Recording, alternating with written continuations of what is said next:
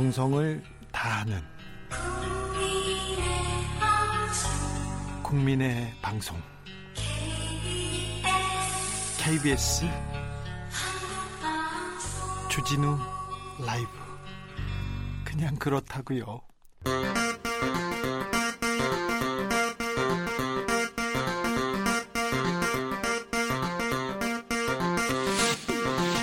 주진우 라이브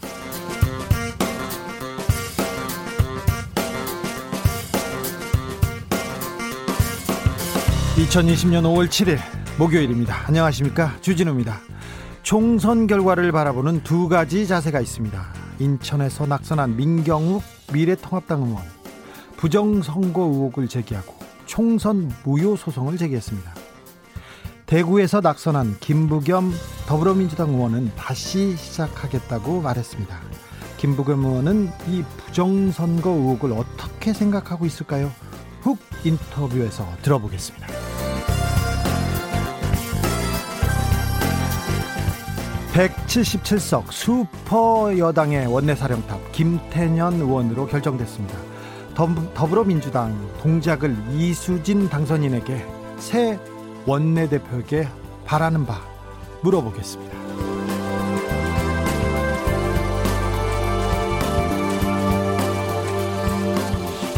코로나19 오늘 4명 늘었습니다. 나흘 만에 국내 감염자 1명이 나왔습니다. 미국 상황은 추가 확진자만 2만 2천 명, 하루 사망자가 2천 명을 넘어섰습니다. 총 확진자는 126만 명입니다. 트럼프 대통령은 코로나 사태가 9.11 테러보다 심각하다 그러면서 책임은 중국에 중국에 넘기고 있습니다. 미국 현지 연결해 분위기 들어보겠습니다. 나비처럼 날아 벌처럼 쏜다. 여기는 주진우 라이브입니다.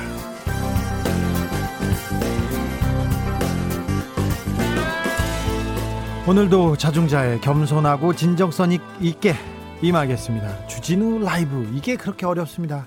아, 조금 지내면 좀 나아질까 생각하는데 좀 시간이 걸릴 것 같습니다. 좀 양해해 주시고요. 좀 지켜봐 주십시오. 예쁘게 좀 봐주십시오. 날이 점점 더워지고 있습니다. 그제가 이파 여름이 훌쩍 다가와 있는데요. 그러다 보니까 요제, 요즘 화두가 다이어트입니다. 다이어트. 그간 사회적 거리두기 때문에 잘 지키느라고 특별히 잘 지키신 분들, 확진 분들, 확진자들 많습니다. 부쩍 통통해진 분들 어, 맞는 많은데요. 어떻게 해야 할까요? 주진우 라이브 들으면서 집에서 간단하게 운동 어떠신지요? 간단하게 운동하는 방법. 여름 맞이 초스피드 다이어트 방법 공유해 주십시오. 샵 9730 짧은 문자는 50원 긴 문자는 100원입니다. 콩으로 보내시면 무료입니다. 유튜브에서 라이브 어, 주진우 라이브 검색해서 영상으로도 보십시오. 제 친필 사인이 담긴 엽서 음, 문자로 신청해 주시면 제가 보내드리겠습니다. 그럼 오늘 순서 시작하겠습니다. 시끄러운 세상, 더 시끄러운 정치, 풀리지 않는 갈등, 꼬이는 일상, 답답하신가요? 저에게 오십시오. 주 기자가 여러분의 답답한 속을 뚫어드립니다. KBS 1라디오 주진우 라이브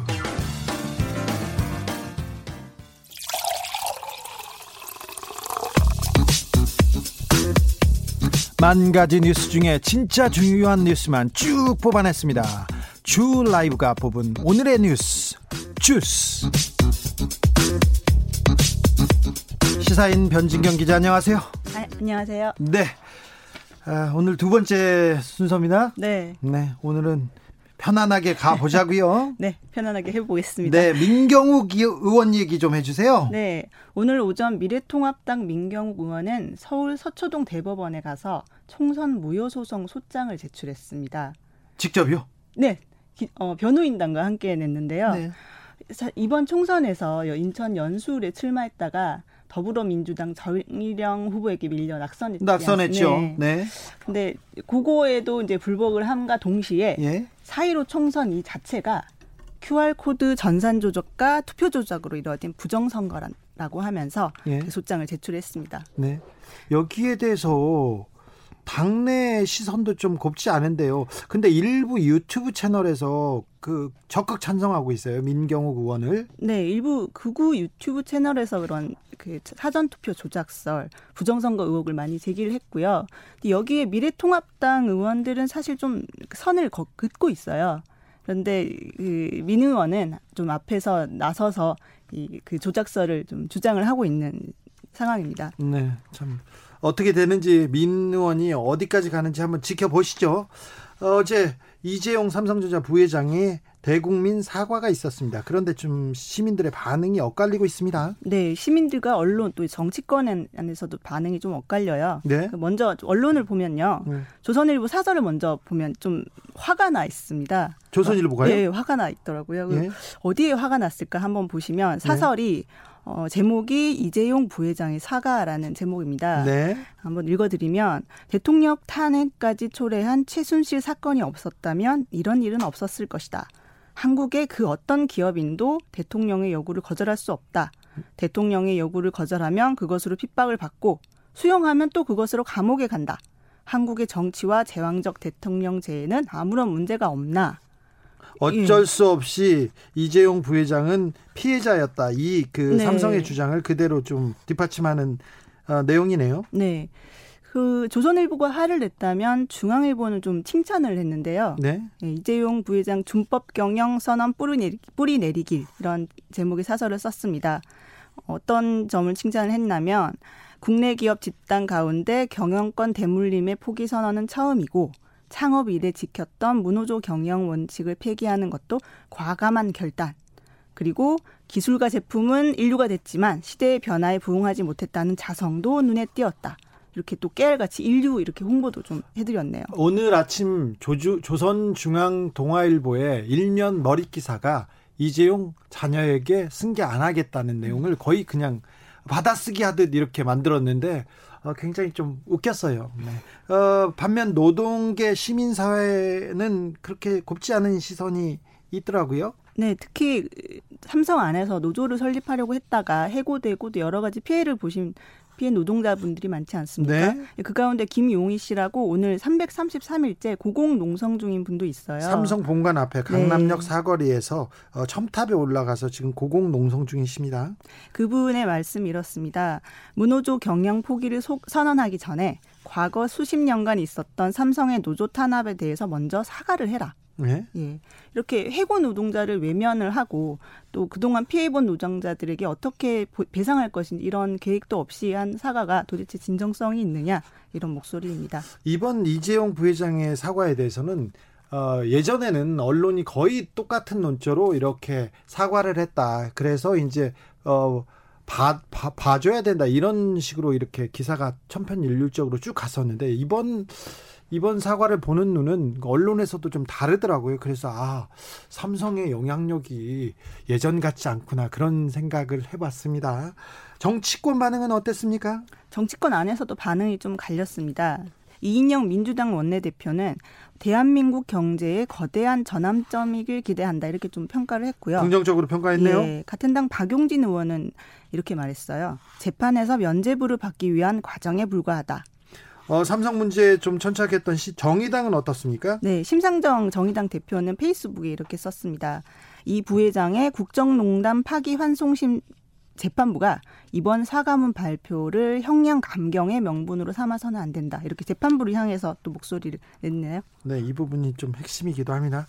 오늘 정경심 동양대 교수의 재판이 있었죠. 그리고 어, 내일 정경심 교수의 구속 여부가 결정되기도 합니다. 네, 오늘 서울중앙지법에서 정경심 동양대 교수 12번째 공판이 열렸습니다. 네. 주로, 주로 동양대 표창장의 발급 과정 등을 두고 공방이 벌어졌고요. 네. 예. 근데 내일은 정 교수의 구속 연장 여부가 결정되는 날입니다. 네, 내일 구속 예. 연장 여부가 네, 결정됩니다. 현재 구속 수감 중이고 그 1심 구속 기한이 오늘 11일 다음 주 월요일 자정에 만료됩니다. 네. 그래서 재판부는 내일 3시까지 그 연장 여부를 결정하기로 했습니다. 매우 중요한 그 판결이 있겠네요. 판단이 어, 코로나 소식으로 가볼까요? 네. 국내 확진자 중에 신규 확진자 중에 국내 확진자가 한 명 나왔네요. 네, 오늘 신규 확진자는 모두 4명인데요. 그 중에 한 명이 국내 지역사회 감염입니다. 네? 지역사회 감염이라는 것은 어, 감염 경로가 뚜렷하게 밝혀지지 않았다는 뜻을 좀 담고 있어요. 경기도 용인시에 거주하는 분이신데 감염 경로도 밝혀지지 않았고 또 이분이 동선이 좀 많이 있으신 걸로 나타났어요. 많이 돌아다니셨어요, 네, 이분. 그 서울 이태원 등지 클럽 주정 이런 곳들을 다녀간 걸로 알려져서 좀 걱정이 되는 상황입니다. 아니 지금 코로나 시대에는 특별히 클럽 주점 이런 데는 제가 좀 자제하자고 계속 얘기하고 있는데 여기 가면 안 됩니다. 여기 가면 거리두기가 안 돼요. 일단 시끄럽기 때문에 가까이 가서 이렇게 속삭여야 많이 됩니다. 가보셔서 아시죠? 네, 내가 음. 제가 네, 좀 압니다. 네. 그래서 안 됩니다. 클럽은. 네. 그런데 저는요. 코로나 시대에 어버이날이 왔잖아요. 네. 그래서 근데 요양병원에 계신 어른 어른들한테 면회 갖지 말아라 이 얘기가 너무 슬프게 어려, 들리더라고요. 네, 어렵고 슬퍼요. 네. 네. 아, 부모님은 찾아뵈야 될 거 아니에요. 그 저버이 날인데. 네. 근데 하지만 이제 지금 사회적 거리두기 기간이 계속 이어지고 있으니까 네. 좀 마음속 거리는 가깝지만 이제 거리 그 물리적 거리는 좀 멀게 이렇게 당부를 하고 있습니다. 방역 당국이요. 네. 네. 아프면 쉰다. 이 말이 음 맞는 말입니다. 코로나 시대는 또 필요한 말이기도 한데 이게 그렇게 어렵습니다. 회사 다니는 사람들한테는 이게 아프면 쉰다. 그러면은 일은 어떻게 하고 그렇죠. 그다음 평가는 어떻게 하고 내 승진은 이게 걱정이 돼서요. 그래서 이 문제를 법제화하겠다 이 이런 이야기가 나오고 있습니다. 네, 우리 5대 생활 방역 지침 중에 하나가 아프면 집에서 3, 4일간 머무르기 이렇게 아까 보니까 KBS 엘리베이터 옆에도 이렇게 붙어 있더라고요. 아프다고 쉬어요. 아, 여기 직원분들이요? 아니 여기 말고 아, 예. 시사인 아, 시사인. 시, 아 쉬라고요? 네. 건의하십니까? 네. 저희는 뭐 알아서 잘 쉬고 있, 습니다 아 그래도 좀 예. 아프다고 쉬면 그 그럼 되죠. 여기도 쉬, 쉬어도 됩니까? 아니죠. 아니죠. 여기는 쉬지 네. 말고요. 그렇게 하겠습니다. 네. 아무튼 그 아프면 집에서 쉬기 이게 가능한 노동자들이 그렇게 많지가 않아요. 어, 그럼 우리도 얘기하다가 여기는 네. 안 된다 이런 얘기 하지 않습니까? 그렇죠. 네. 선배님 오늘 만약에 아침에 일어났는데 목이 조금 칼칼하다 그러면 여기 PD님한테 오늘 목이 좀 아파서 못 나가겠네 이렇게 문자 보내실 수 있으세요? 아니요, 목은 저는 맨날 칼칼하기 때문에 그러려니 합니다. 어, 진적혜님도 여기 얘기하셨어요. 아프면 쉬었다가 영원히 쉬는 수가 있음. 이거 이것 때문에 네, 무섭거든요. 그런 인식 이 사실은 일하는 분들이나 또 고용하신 분들이나 모두 있으니까. 어, 회사 다니는 사람 있죠. 네. 코로나 19 시대에 저는 굉장히 위험할 수 있거든요. 그렇죠. 네. 실제로 설문 조사를 해 보니까 네. 직장 갑질 119라는 단체가 예. 직장인들에게 설문 조사를 했어요. 예. 무급일 경우에도 아프면 집에서 쉬겠다. 이렇게 대답을 한 경우가 절반도 안 됐습니다. 아, 당연하죠, 이게. 예. 네, 네. 무급일 경우 쉬겠다. 아, 돈 네. 때문에 회사 나가는 분들이 많은데 그렇죠. 그리고 사실 경제 그가 이렇게 지갑이 두둑해서 좀 쉬어도 된다. 나는 음. 무급으로라도 몸을 먼저 챙기겠다. 그런 분들이 많지 않습니다. 그렇습니다. 다들 이제 하루부로 하루 먹고 사는 분들도 많으시고요. 네. 근데 이런 분들이 이제 불이익을 받지 않도록 네. 아프면 쉴 수 있도록 법적인 제도화를 검토하겠다고 정부는 밝혔습니다. 네, 그러면 쉬면 네. 아, 아프면 좀 쉬면 이 부분에 대해서는 그 어 그러니까 임금은 주고 네. 이렇게 어, 조금 경제에 타격이 없이 이렇게 만들어준다는 거겠죠? 네, 아직 뭐 구체적으로 나온 건 아닌데요. 사실 지금도 아프면 쉬는 근거는 있습니다. 법적으로는요? 예, 병가도 있고 상병수당도 있고 단지 그게 많이 활용이 안 될 뿐이죠. 네, 예. 병가 막 내고 그러면 회사에서 상사들이 싫어하죠. 싫어하죠. 싫어하죠. 특별히 부장님들 싫어하시는데 아 그러시면 안 됩니다, 부장님들. 네. 네. 앞으로 이제 얼마나 실효성 있는 제도가 만들어질지는 지켜봐야 할것 같습니다. 네, 코로나 시대 우리가 어, 의료 노동자들, 청소 노동자들 감사합니다. 계속 얘기하는데 또 택배 노동자들 너무 감사합니다. 덕분에 저희가 안전하게 사회적 거리두기 하고 있습니다. 이렇게 얘기했는데 아, 또 한 분의 택배 노동자가 아, 숨졌습니다. 네. 지난 4일 새벽 광주에서 10년차 택배기사 40살, 41살 정모 씨가 숨졌는데요. 이제 41입니다. 네, 그 주무시다가 이제 돌연사를 하셨다고 해요. 예. 그런데 그 가족들과 이제 동료들은 이분이 굉장히 과로를 직전까지 많이 하셨다고 해요. 네. 2월부터 지난달까지 한 달 평균 만 개의 택배 물량을 처리했다고 만 합니다. 개요? 네, 하루에 만 개요. 아. 그리고 일요일을 제외하고 매일 14시간을 일했다고 말을 합니다. 한 달 평균 만 개요? 네. 아. 한 달. 네. 네.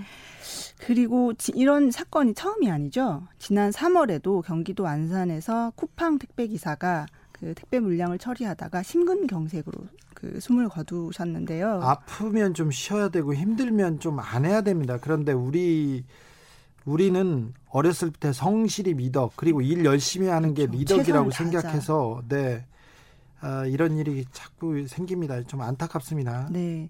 그 코로나19 거치면서 사실 집에 생필품을 갖다 주는 택배 기사들이 노동이 얼마나 가치로운지 사실 우리 굉장히 많이 느꼈잖아요. 네. 그분들 없었으면 정말 삶이 영위가 안 됐잖아요. 네. 근데 그분들이 정작 그 좋은 환경에서 적당한 처우 받으면서 일을 못 했다는 거를 이번에 좀 알 수 있게 된 것 같습니다. 아, 네.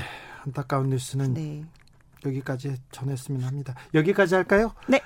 주스 시사인 변진경 기자와 함께했습니다. 감사합니다. 감사합니다. 임종호님, 박근혜, 최순실 전부 감옥 갔는데 이재용만 삼성의 삼성은 대한민국의 자랑스러움이지만 이재용은 대한민국의 부끄러움입니다. 이런 의견 주셨고요. 8672님, 이재용 부회장의 사과는 범법에 대한 단죄와는 전혀 별개다. 이런 의견도 주셨습니다. 3007님은 아, 다이어트, 물만 먹어도 살찐다는 건 거짓말입니다. 식탁 위에서 작은 저울, 부엌에도 저울, 화장실에도 저울, TV 앞에도 저울, 대문 앞에도 저울, 침대 앞에도 저울, 저울은 거짓말 하지 않습니다. 우리 딸이 그렇게 하고 있습니다. 이거 좀 약간 비인간적인 것 같은데, 혹시 저울 장사 하세요? 그거 아닌 것 같은데, 네, 알겠습니다. 아무튼, 저울을 이렇게 달아보면, 아, 뭐, 뭐 항상 각성하겠죠. 그런 생각은 있습니다. 홍은희님 주진우 라이브 들으면서 제자리 걷기 한 시간만 해보세요. 땀이 쭉쭉 납니다. 이거 좋은 생각입니다. 들으면서 맨손 체조 이런 거 들으면서 스트레칭 이런 거 권합니다. 어, 좋은 생각인 것 같습니다. 한송이님 콩나물 삶으면서 콩으로 주 라이브 들어요. 콩으로. 이거 라임을 맞히셨네요. 오늘따라 콩나물이 잘 삶겼네요. 그냥 그렇다고요. 아, 라임이 좋습니다, 이분. 2828님, 발음하실 때 주진우 라이브 하지 마시고 주진 우라이브 이렇게 해보세요. 주진 우라이브. 발음이 훨씬 편해요. 발음이 훨씬 불편합니다. 네. 주진 우라이브. 네. 연습해 보겠습니다. 제가 연습은 좀 하는데 마이크가 들어오면 좀 부끄러워가지고 이렇습니다. 죄송합니다. 좀 연습 더 하겠습니다. 최정진님, 20대 국회의원 개인별 입법, 의정활동 조사에서 멋지게 공개 좀 해주세요. 열심히 일한 국회의원님들 얼마나 있는지 궁금합니다. 어, 이런 내용도 좋은 지적인데요. 이런 활동을 하는 시민단체가 있습니다. 저희가 한번 찾아보고 어디로 가면 어떤 의원들이 어떤 법안 냈고 어떻게 했는지 국회 홈페이지에도 공개돼 있는데요. 저희가 어, 곧 알려드리겠습니다. 김일현님, 버스를 타고 출근하는 시민입니다. 지금 버스를 타고 있는데 앞에 앉은 20대 여성 두 분이 마스크를 안 끼고 계속 수다를 떨고 있어 불안해요. 마스크 착용하라고 안내 방송했으면 좋겠습니다. 20대 여성 두 분 마스크 착용해 주십시오. 마스크 착용하고 속삭여 주십시오. 감사합니다. 주진우 라이브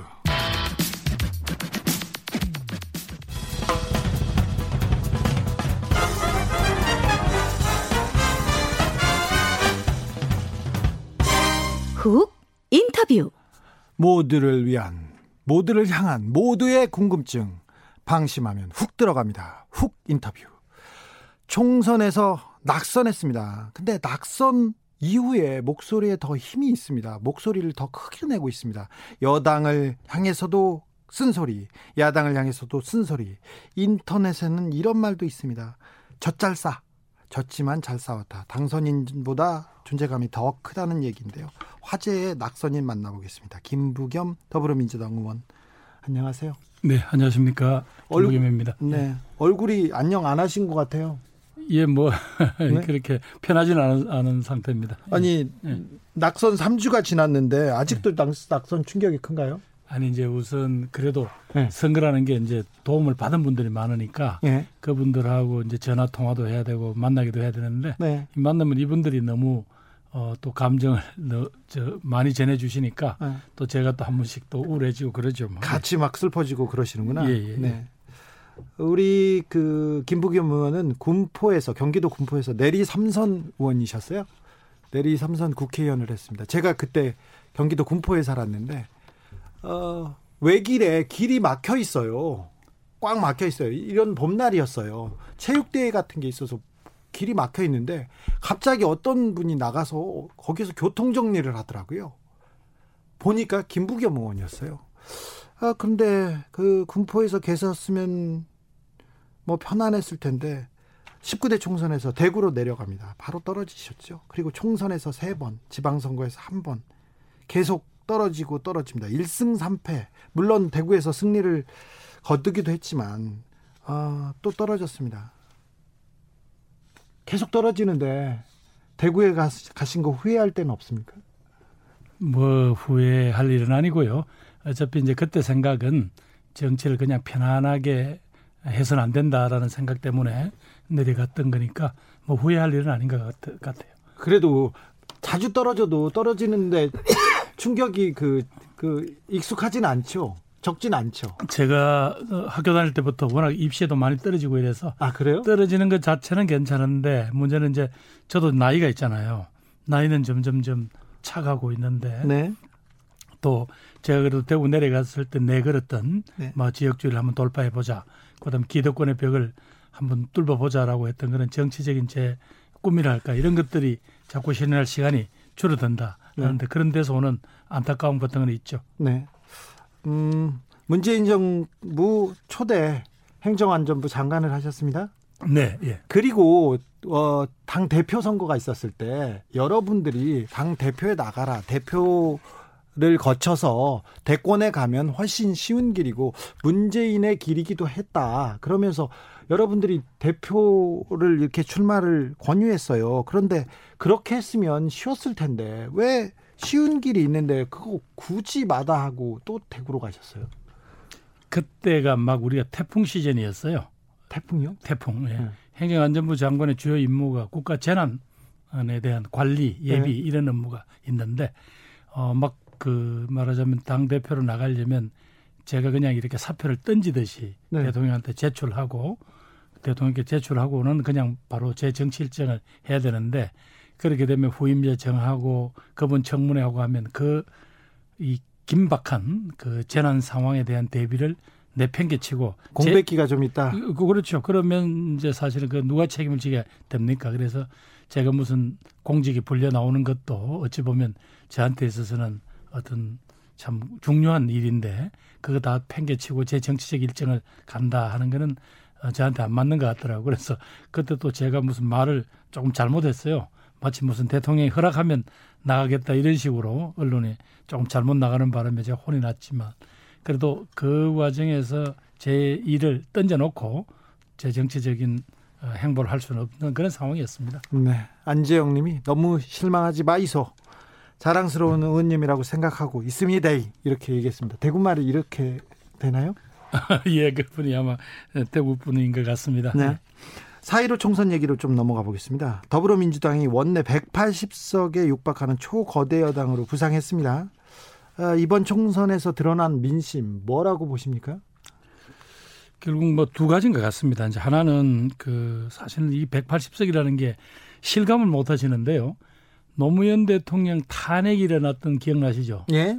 그럴 때 사실은 뭐 전국이 그냥 뒤집어지다시피 했는데도 당시 열린 우리당이 불과 과반수에서 몇 석 더 얻었을 네네. 정도입니다. 그런데 이번에 어 뭐 180석 네. 가까이 주셨으니까 이것 자체가 사실은 어찌 보면 정치적인 어떤 국민들이 흐름의 선택을 해 주신 거예요. 네. 그럼 지금부터는 사실은 그동안 너희들이 뭐 일을 하고 싶어도 서로 여야가 싸우느라고 못했다고 하니 이제는 좀 제대로 해보라. 네. 아마 그 중에서 여러 과제가 있겠지만 저는 그 중에서 코로나19로 발생되는 아, 이런 감염병, 감염병 위기하고 그게 뒤따라오는 경제 위기에 대한 국민들이 우선 문재인 정부에게 힘을 실어주고 민주당에게 힘을 실어서 이 위기를 잘 극복하라고 해주신 게 아닌가. 그래서 저는 그만큼 우리한테 있어서 어, 지금 주어진 숙제가 무겁다. 오히려 그렇게 생각을 합니다. 대구는 왜 그런 선택을 했을까요? 20대 총선에서 김부겸 의원은 62.3%를 득표해서 당선됩니다. 대구에서 처음 거의 첫 발을 내디딘 야당 정치인이었죠. 민주당 정치인이었죠. 그런데 이번 총선에서 득표율은 39.3%입니다. 이것도 뭐 적지 않은 수치지만 아, 제가 보기에는 62%에서 39%로 왜 이렇게 뒷걸음질 쳤지? 이거 좀 이 결과에 대해서 조금 의아하기도 합니다. 그래서 뭐 시민들이 선택한 거니까 뭐 저는 당연히 승복은 합니다만은 저로서도 조금 이 선택 자체에 대해서 이해가 안 되는 부분은 어 결국은 이제 여러 가지 경제적인 사정이 대구가 많이 어려워졌습니다. 네. 거기에다가 결국은 이제 과거에는 어 이명박 정권 박근혜 정권 때는 우리가 여당이었다. 그래서 상대적으로 조금 마음의 여유가 있었다면 지금은 야당이다라는 어떤 그런 절박감. 네. 거기다가 조금 뭐 저로서도 아직까지 좀 답답합니다만은 선거 막바지에 그 상대 후보들이 대구 전 지역의 후보들이 어 이번에 어 이 미래통합당을 지켜주지 않으면 이 문재인 정부가 사회주의 개헌을 한다. 네. 이렇게 이야기를 했는데 그런 문제에 대해서 아마 뭐 믿고 다 믿고 한 건 아니겠지만 아, 적어도 대구 경북만큼이라도 확실히 미래통합당을 지켜주지 않으면 어, 말하자면 어, 정권의 독주가 계속되지 않겠냐는 뭐 이런 어떤 위기감 같은 거 그러니까 정당에 대한 일체감 이것 때문에 어, 지역주의 좀 넘어서고 뭔가 새로운 정치의 발전을 만들어 보자라는 이런 호소보다 어, 어떤 그런 일차적인 그런 뭐 일종의 말하자면 업소로 할까요? 네. 이게 더 먹힌 게 아닌가 그런 생각이 듭니다. 어, 인천에서 낙선한 민경욱 의원이 부정선거를 주장하고 있는데 어, 부정선거를 주장하시지는 않죠? 아, 그게 참 답답한 게요. 투개표 과정에 한 번이라도 쭉 과정을 지켜보면 네. 그 정말 말이 안 되는 소리거든요. 근데 그런 소리를 계속 하는 분들이 계시는 걸 보면 좀 답답합니다. 네. 사실 투개표 과정을 조금이라도 어, 현장에서 지켜보신 분들은 그게 얼마나 터무니없는 소리인가 하는 걸 아실 텐데요. 네. 안타깝습니다. 어, 180석이 두렵 뭐 무섭기도 하다 이런 취지의 얘기하셨는데 홍주표 전 대표가 어, 저희 주진우 라이브에서 인터뷰하시면서 180석으로 여당이 밀어붙이면 2년 후에는 정권 넘어간다 이렇게 말씀하시더라고요. 밀어붙인다는 게 어떻게 그냥 뭐 180, 어, 그 여당이 독주하면 근데 오늘 뭐 원내대표로 뽑히신 김태년 의원 스타일도 그렇고 네. 왜 독주를 합니까? 얼마든지 지금은 어, 국민들 앞에서 어, 야당에게 설득도 하고 또 사실 국민적인 압박을 할 수도 있는데 뭐 그렇게 밀어붙여야 될 이유가 없죠. 그러나 네. 지금 우리한테 주어진 방역이라든가 경제 위기 극복 같은 것은 야당이 무조건 저 이렇게 외면할 수 없는 주제예요. 예, 예. 그 과정에서 보면 그동안 국민들이 강력하게 원했던 몇 가지 국민들의 삶을 보장할 수 있는 여러 가지 정책들, 그다음에 권력기관 개혁 같은 거 얼마든지 국민을 설득할 여지가 여당에 많이 있는 거예요. 네. 그런데 이제 과거처럼 뭐 그냥 이렇게 뻗댄다고 해서 이게 넘어갈 수 있는 문제가 아니잖아요. 그런가요? 예, 저는 뭐 그 점은 확신하고 있습니다. 김태년 원내대표 어, 체제의 더불어민주당 어떤 모습으로 갈 것 같습니까? 뭐 우리 김태년 의원이 정치권에 오기 전부터 여러 가지 소위 이 그 밑바닥으로부터 자기 신뢰와 어, 사, 사회 운동을 해서 네, 시민 사회 운동 운동을 해서 성장한 사람이거든요. 네. 그러니까 참 온갖 서러운 뭐 이런 어려운 그 과정을 다 겪었어요. 네. 그래서 저는 어, 내공이 상당히 있다고 보는데 다만 스타일상 우리 김태년 의원도 조금 아, 사람이 보면 좀 여유가 있는 스타일이잖아요. 네. 예, 뭐 별로 어, 내가 보니 큰 돈은 없는 것 같은데도 보면 대단히 이렇게 둥글둥글하죠. 어, 둥글둥글하고 네. 이 손도 큰 것처럼 돼 있습니다. 그래서 네. 아마 협상 스타일 자체는 저는 그렇게 뭐 이렇게 야박하게 막 밀어붙이지는 않겠지만 그러나 이 뚝심이 있기 때문에 한번 원칙을 정하고 방향을 정하면 거기서 어, 지금처럼 아, 야당들이 계속 이렇게 뭐 지연 작전을 쓴다든가 혹은 발목 잡기를 하다가는 오히려 그 내공에 한번 훅 날아갈 수도 있다. 훅 들어오는 게 아니라 훅, 훅 날아갈 수도 있다. 그런 아, 말씀을 드리고 싶네요. 훅 인터뷰의 취지를 잘 아시네요. 네. 어, 내일 미래통합당의 원내대표 경선이 있습니다. 상대 후보였었죠. 주호영 의원이 내일 있을 미래통합당 원내대표의 유력한 후보입니다. 지금 두 분이 나오셨으니까 네. 유력한 후보인 것 유력한 후보인 것 같은데 예. 어떻게 보세요? 덕담 한번 해주세요. 그래서 이제 뭐 전체 당선자들 분포로 보면 아, 영남 의원들이 지금 아, 한 3분의 2 가까이 되지 않습니까? 네. 아, 그래서 뭐 주 의원이 선전할 거라고 생각이 됩니다만은 그래도 남무당 원내대표 경선에까지 제가 입을 대는 거는 너무 주제 넘은 일인 것 같습니다. 알겠습니다. 네. 21대 국회가 한 날, 한 달도 남지 않았는데요. 21대 국회에서는 민주당이 어떻게 해야 됩니까? 어, 20대 때는 뭐 동물국회다 식물국회다 일을 안 한다 이런 얘기 비판 많았는데 21대 국회는 어떻게 가야 된다고 생각하십니까? 기본적으로는 뭐 새 원내대표를 비롯한 이제 원내 지도부가 기본적으로 꼭 해야 될 과제들을 쭉 정하지 않겠습니까? 네. 제일 우선적으로 해야 될 것 뭐 몇 번 말씀드립니다만 우선 이제 코로나 19라는 이 위기 때문에 발생한 방역 문제하고 그다음에 거기에 따른 경제 위기 그 다음에 서민들의 삶 자체가 지금 거의 중지 수도돼 있잖아요. 네. 이걸 어떻게 하겠다는 데 대한 빨리 아주 구체적이고 확신 확신 있는 그림을 빨리 어, 마련해야 될 겁니다. 그러면서 그걸 가지고 어, 당정청이 계속 수시로 회의도 하고 국민들에게 아, 이 팀이 하자는 대로 하면 이 위기 극복이 되겠구나. 라는 확신을 빨리 심어줘야 될 것 같고 예. 그리고 또 공무원들로 하여금 그냥 이렇게 시간만 보내면 되는 게 아니라 적극적으로 이 상황을 같이 돌파해야 되겠구나라는 그런 확신을 심어줘야 될 것 같습니다. 네. 그 외에 나머지 국민들이 꼭 개혁했으면 어, 해야 한다고 정해준 몇 가지 과제들은 있어요. 네. 그건 뭐 누구보다도 이미 다 잘 아실 겁니다. 그래서 그 내용들을 차곡차곡 어, 이렇게 정말 점수를 포인트를 쌓아가듯이 그렇게 해내면 된다고 생각합니다. 돌목 천사님이 김부겸님 대구를 포기하지 마세요 이렇게 의견을 주셨는데 그럼 이제 정치인 김부겸의 앞날은 어떻게 되는 겁니까?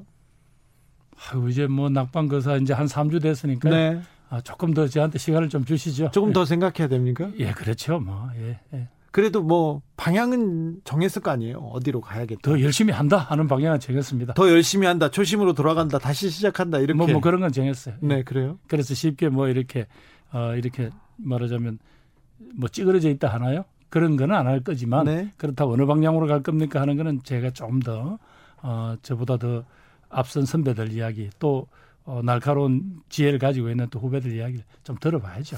네. 어, 대표 얘기나 대선 얘기는 그럼 안 묻겠습니다. 그렇게 해주시는 것이 주진우답다 이렇게 말씀드리고 네. 싶네요. 그럼 어떻게 지내실 거예요? 이제 이제 낙방했어요. 네. 아, 내가 이제 국회의원도 안 하고 이 올해 이번 달까지는 국회의원입니다. 네네. 근데 아 다음 달부터는 난 이렇게 놀아야지. 어, 코로나 시대 이렇게 있어야지 이런 생각 있을 거 아니에요.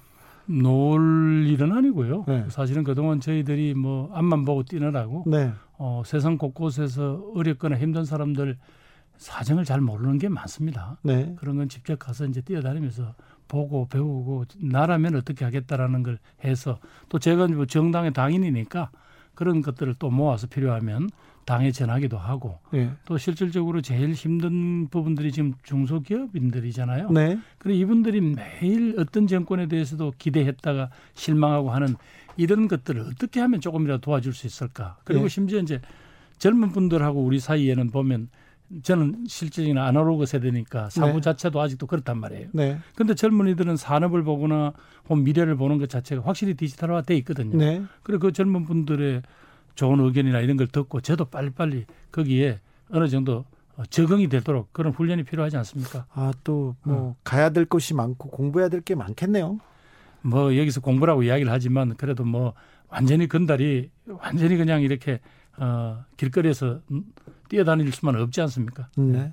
2828님, 불사조 김부겸 화이팅! 화이팅 하라는 의견이 많고요. 오진근님은 당대표 선거에 나와야죠. 이렇게 하였고요. 1632님, 내년 부산시장 출마해주세요. 이런 얘기 했는데, 아니, 대구분한테 부산시장 출마해달라고 하면 어떻게 해요? 생각 없으시죠? 아, 예, 뭐 아마 안타까워서 저한테 격려하는 말씀이다. 음, 네. 그래 보시면 되겠죠. 네. 어, 근데 제가 그, 뭐, 오랫동안 김부겸 의원을 배워왔는데, 얼굴이 가장 까칠해서 좀 마음이 안 좋습니다.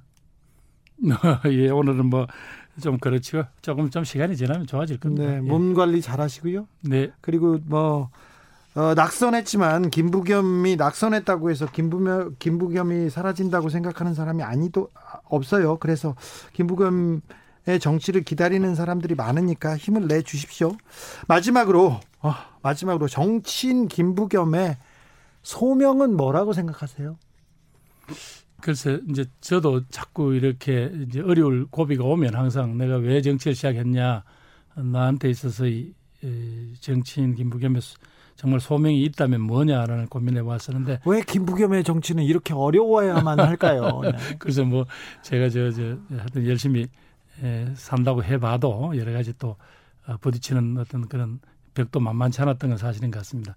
그래도 그동안은 사실은 좀 기득권 지역주의 또뭐 어, 일, 종의 사회적 강자들을 위한 정치를 한번 넘어서 우리가 함께 가는 정치를 해보겠다라는 그런 제 나름대로 꿈 그 자체라는 건 지금 현재 진행형입니다. 네. 어, 다만 이제 지금 보니까 결국은 우리가 생각하는 어떤 여러 가지 현실의 벽들은 구체적인 국민들의 삶이 조금 나아질 수 있다는 희망 그걸 주었을 때 그게 극복이 되고 돌파가 되고 연대가 되더라고요. 그냥 그냥 열심히 해봅시다. 우리는 함께 갑니다. 이런 거를 되풀이하는 건 의미가 없고 그래서 구체적으로 어떻게 하면 그분들한테 실질적인 도움이 되면서 그분들도 아 이렇게 하면 뭐가 극복이 되는 것 같고 내일이 열리겠네라는 게 그게 세대 지역 또 뭐 남녀를 넘어서서 어떤 그런 과제를 가지고 계속 몸부림을 쳐 보겠습니다. 네. 힘내주십시오. 주성배님이 지역주의를 이겨보세요. 힘내십시오. 이렇게 얘기합니다. 엽서 받고 싶습니다. 님입니다. 실망을 거두십시오. 우리가 가야 할 길이 있지 않습니까? 하면서 응원의 메시지 보내주셨습니다. 여기까지 듣겠습니다. 지금까지 김부겸 더불어민주당 의원이었습니다. 감사합니다. 예, 감사합니다.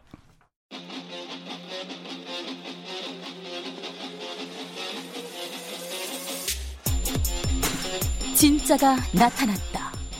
악마 기자 주 기자가 전해주는 지옥에서 온 실사. 주진우 라이브.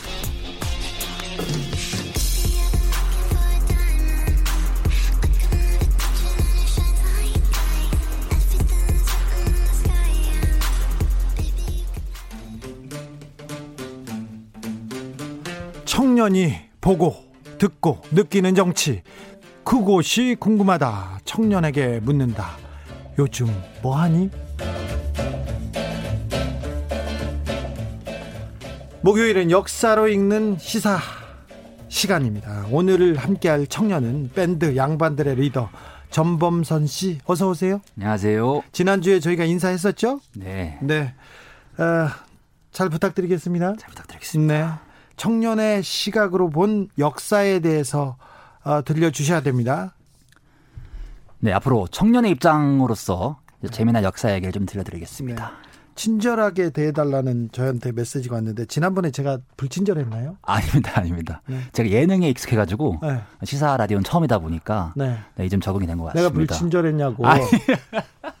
아니죠? 아닙니다. 아니라고 네. 공포하고 다니세요? 네, 알겠습니다. 네. 자, 오늘 이야기는 어떤 내용입니까? 아, 오늘은요. 네. 유명인 사망설 오보 오보의 역사를 준비해 봤습니다. 아이고 유명인 사망설 아, 끊임없이 나오죠. 특별히 우리나라에서 그 영향력을 발휘하고 있습니다. 그렇죠. 최근에 또 북한 김정은 국무위원장 관련해서 오보가 나왔는데 그렇죠. 워낙 이 어, 사망설을 둘러싼 온갖 음모론은 나오기 어, 일수죠. 네. 근데 특히나 이제 좀 악명 높은 독재자나 정치가들에 대해서는 어, 신변 이상설 이런 것들이 참 많이 나오는 것 같습니다. 그렇죠. 좀또 네. 어, 장막에 쌓인 그런 분들 있지 않습니까? 그렇죠. 은밀한 정치력. 네네. 그런 분들은 있는데 어, 살아있다. 살아있다. 이거 음모론,阴谋론 얘기 아닙니까? 네, 그러니까 살아있다라는 음모론도 나올 수도 있고 네. 이번에는 이제 사망설이 나온 거잖아요. 살아있는 네. 사람이 죽었다. 네. 이런 음모론이 나온다면 반대로 죽었는데 살았다. 그런 내용도 있죠. 그런 것도 많죠. 네. 그러니까 사실 이런 것들은 주로 어 죽지 않았으면 좋겠다는 팬심 때문에 나오는 경우가 많죠. 가장 대표적으로는 뭐 엘비스 프레슬리가 아직도 살아있다. 아직도 살아있다고 얘기하면 하는 분들이 있어요. 있습니다. 네. 존 레논이 살아있다. 존 뭐 레논도 마찬가지고요. 반대로 폴 맥카트니 같은 실제 살아있어 버젓이 활동하는 분들도 사실은 저거는 죽었고 저건 가짜다. 지금 이, 활동하는 건 가짜다. 이런 이런 뉴스가 끊이지 않아요. 특히 황색 언론에서는 어, 간혹 이렇게 터져 나옵니다. 네, 맞습니다. 네. 그래서 이번에 나왔던 어, 김정은 사망설도 이런 맥락에서 비슷한 역사적인 사례를 살펴보면 좋지 않을까. 어, 그래서 한번 준비해 봤습니다. 비슷한 사례가 좀 있죠. 가장 대표적으로 제가 떠올랐던 거는 어, 2011년 5월 2일 기억하시나요? 네, 네, 기억합니다. 이, 아, 그렇죠. 오사마 빌라덴 사살 사건을 둘러싼 온갖 음모론이 난무했습니다. 네. 미국 정부가 이제 단독 작전으로 어 파키스탄에 숨어 있었던 오사마 빌라덴을 사살했다고 발표했는데요. 발표하고 영상도 공개했죠. 그렇죠. 영상 공개했는데 그 중요한 순간의 부분에서 그 나갔습니다. 네. 빛이 나갔기 때문에 어 약간 의심이 있었고 근데 이게 또 오바마 행정부의 또 중요한 공로로 인정됐기 때문에 예. 어, 반대파에서는 또 이게 진짜 사실이냐? 이게 특별히 정치적으로 아, 자기가 지지하나 지지하는가 지지하지 않는가에 따라서 이걸 믿고 안 믿고 그렇죠. 그렇죠. 이게 사실이라고 하면 너무 또 이게 큰 이득이니까 아, 오바마 네. 행정부 입장에서는 네. 그래서 반대파는 이거를 어, 받아들이기 쉽지 않을 수도 있었던 거죠. 네.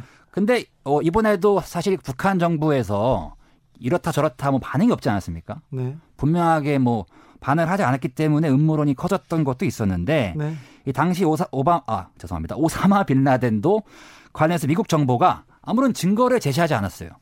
그러니까 사진이나 뭐 DNA 같은 확증을 내보내지 않았고 예. 어 이런 거에 또 여러 가지 이유가 있었죠. 왜냐하면은 어 사진 나가면은 알카에데 복수가 유도될 수도 있었고 예. 또 불필요하게 잔인한 사진을 대중에게 공개할 필요가 있느냐 뭐 이러한 이유를 대면서 어, 확증은 안 됐기 때문에 사망설이 아 죄송합니다 생존설이 네. 커지는 또 영향이 있었고요. 예. 또 특이하게는 이 이슬람 전통에 따르면은 예. 사망한 다음에 24시간 내에 매장을 해야 된다고 해요. 네.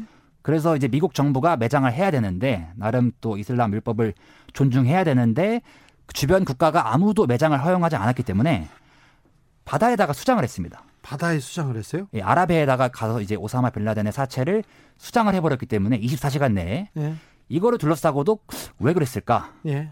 어, 확실히 준 거 맞냐? 예. 뭐 이런 어, 음모론이 나왔습니다. 매장을 하면 그 지역이 그 성지가 되잖아요. 테러리스트의 성지가 돼서 사람들이 몰리고 그 추모하는 인파가 있을 것 같아서 어, 다른 방법을 취했겠죠. 그런데 아무튼 어, 이 얘기를 들으니까 조금 약간 고개를 갸우뚱하시는 분들이 있을 것 같아요.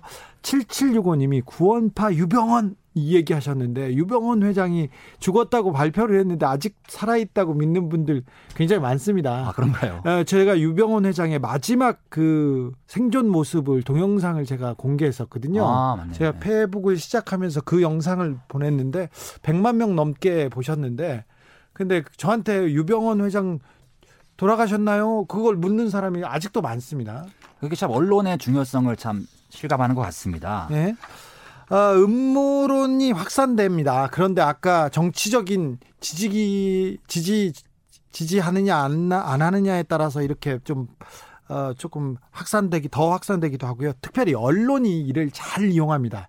주로 음모론을 이용하는 거는 또 언론 아닙니까? 그렇죠. 미국에서도 마찬가지였는데요. 이 당시에 오사마 빌라덴 사건을 둘러싸고도 어, 음모론을 부추겼던 것은 역시 언론이었습니다. 그래서 네. 대, 미국의 대표적인 음모론자 어, 이자 극우 언론인으로 알려진 알렉스 존스는 이건 완전히 사기다. 이 뭐? 오사마 빌라덴 사살 사건은 완전히 사기다. 네. 라고 주장을 하면서 이런 썰을 풀어요. 네. 그러니까 2002년도에 자기가 들었는데 이미 한 10년 전이죠. 내가 들은 정보가 있는데 어느 익명의 백악관 관계자한테 들었는데 항상 네. 익명입니다 이런 거는. 아 이거 제대로 얘기 안 하죠. 네. 근데 사실 빌라덴은 죽은 지 10년이 됐다. 네. 죽었는데 미국 정부가 얼려놓고서 때를 기다리고 있다. 얼려놓고 때를 기다려서 어떻게 한다고? 적정한 시점에 살려낸다고요? 아, 적, 살려낼 수는 없고 네. 살릴 수 있으려나요? 근데 적절한 시점에 공개를 해서 이걸 정치적으로 이용하려고 하고 있다. 네. 근데 오바마가 이때가 적절하다 싶어서 네. 어, 공개한 것이다. 라고 이렇게 논란을 부추겼죠. 근데 그 말이 맞다면은 부시 행정부가 잡아놓고서 오바, 오바마한테 물러줬다라는 이야기인데 예. 좀 앞뒤가 안 맞는 것 같습니다. 앞뒤가 많이 안 맞네요. 네. 부시 행정부하고 오바마 행정부하고 그렇게 어뭐착뭐 뭐 사이가 좋지 않은데요. 그러니까 이런 네. 언론인의 이제 어, 음모론 때문에 또 이야기가 커졌던 경향이 있었죠. 네. 다른 그 혹시 정치인도 여기에 좀 말을 섞거나 그래서 자기의 그 존재감을 보이거나 그런 분은 없습니까? 최근에도 이번 어그 두 당선인이 어, 이 사망설의 무게를 실었기 때문에 또 이게 이슈가 된 거 아니겠습니까? 네. 당시 이제 어, 캐나다의 야당이었던 신민주당 부대표 토마스 멀케어라는 사람도 네. 내가 들은 바로는 빌라덴의 사체 사진은 존재하지 않는다. 네. 이렇게 얘기를 하면서 이걸 또 미국 언론에서 받아가지고 또 쓰고 네. 이런 식으로 주거니 받거니 하면서 확대 재생산됐던 어, 사건이 있었죠. 네. 마땅히 또 동료 정치인들의 호된 질타를 받았습니다. 네. 이런 식으로 정부가 부족한 상황에는 당연히 뭐 언론이나 정치인도 합리적 의심을 할 수 있겠으나 이거를 그냥 막 관심을 끌기 위해서 음모론을 키우는 경우가 좀 많은 것 같아서 그러니까 음모론을 키우면 음모론을 그 얘기하면요 일단 어, 조금 그 이슈가 재밌는 이슈잖아요. 그래서 화제가 됩니다. 그런가요? 그래서 그걸 네. 이용하는 사람들이 많아요. 지금 부정선거 음모론도 계속 이렇게 그렇죠. 지금 부추기는 사람들이 있는데 아, 참. 이 음모론에 넘어가면 안 되는데 예수 환생설 그런 것도 지금 나오지 않습니까? 지금요? 네, 없습니까 그런 거는? 어, 때때로 뉴스 뉴스에 나오는데. 그 사실 가장 그 사망설 부활설의 원조는 예수긴 하죠. 아 그래요? 어떤 팬심도 있을 수 있고요. 네. 그런 어 어쨌든 언론인이나 정치인이 발언함에 있어서 영향력이 크기 때문에 약간 신중한 것이 좋지 않을까 이런 생각을 해봅니다. 알겠습니다. 네. 여기까지 들을게요. 어, 전범섬 씨 역사로 읽는 시사 얘기할 건데 어, 전범선 씨는 개인적으로 네. 어떤 것들에 관심이 많으세요? 저는 전공은 네. 서양 정치 철학사입니다. 정치 철학? 네네네. 어려운 건 상명 뭐 이쪽 네. 주로 전공했습니다. 그래요? 네. 그 서양사를 주로 많이 가져오지 않을까 싶습니다. 가져올 때? 네네네. 우리 역사하고 그리고 그 다음에 우리 정치나 시사하고 좀 연결된. 그렇죠. 네, 더 연결된. 네네네. 그렇게 가보시죠. 어, 천상 가브리엘님 재림 예수 이만희. 어, 네, 예수 예수가 재림했대요. 어, 그럼 그러면 안 됩니다. 아, 이렇게 주장하는 분들이 또 있겠죠. 예. 2738님 김재규 전 중정 부장인 중남미에 살아 있어요. 이렇게 저한테 제보하신 분이 있고요. 김지혜 님은 유병원 회장 미국에 살고 있어요. 있, 있다던데 이렇게 얘기하시는 분들이 있습니다. 아, 아, 유병원 어, 회장의 둘째 아들이 미국에 있고요. 그 구원파 사람들이 미국에 많이 있습니다. 음. 김용배 님이 너무 재미있게 말씀하십니다. 아, 저기 전범선 씨 얘기인 것 같아요. 아, 감사합니다. 네. 그렇게 재미있게 얘기하는 건 아닌 것 같습니다. 네. 어, 여기까지 듣겠습니다. 요즘 뭐하니에 어, 밴드 양반들의 리더 전범선 씨와 함께 했습니다. 감사합니다. 감사합니다. 다음 시간에 네, 또 뵙겠습니다. 네. 어, 저는 윤종신의 환생 들으면서 1부 아, 여기서 마치겠습니다. 저는 6시에 2부에 다시 돌아오겠습니다. 주진우 라이브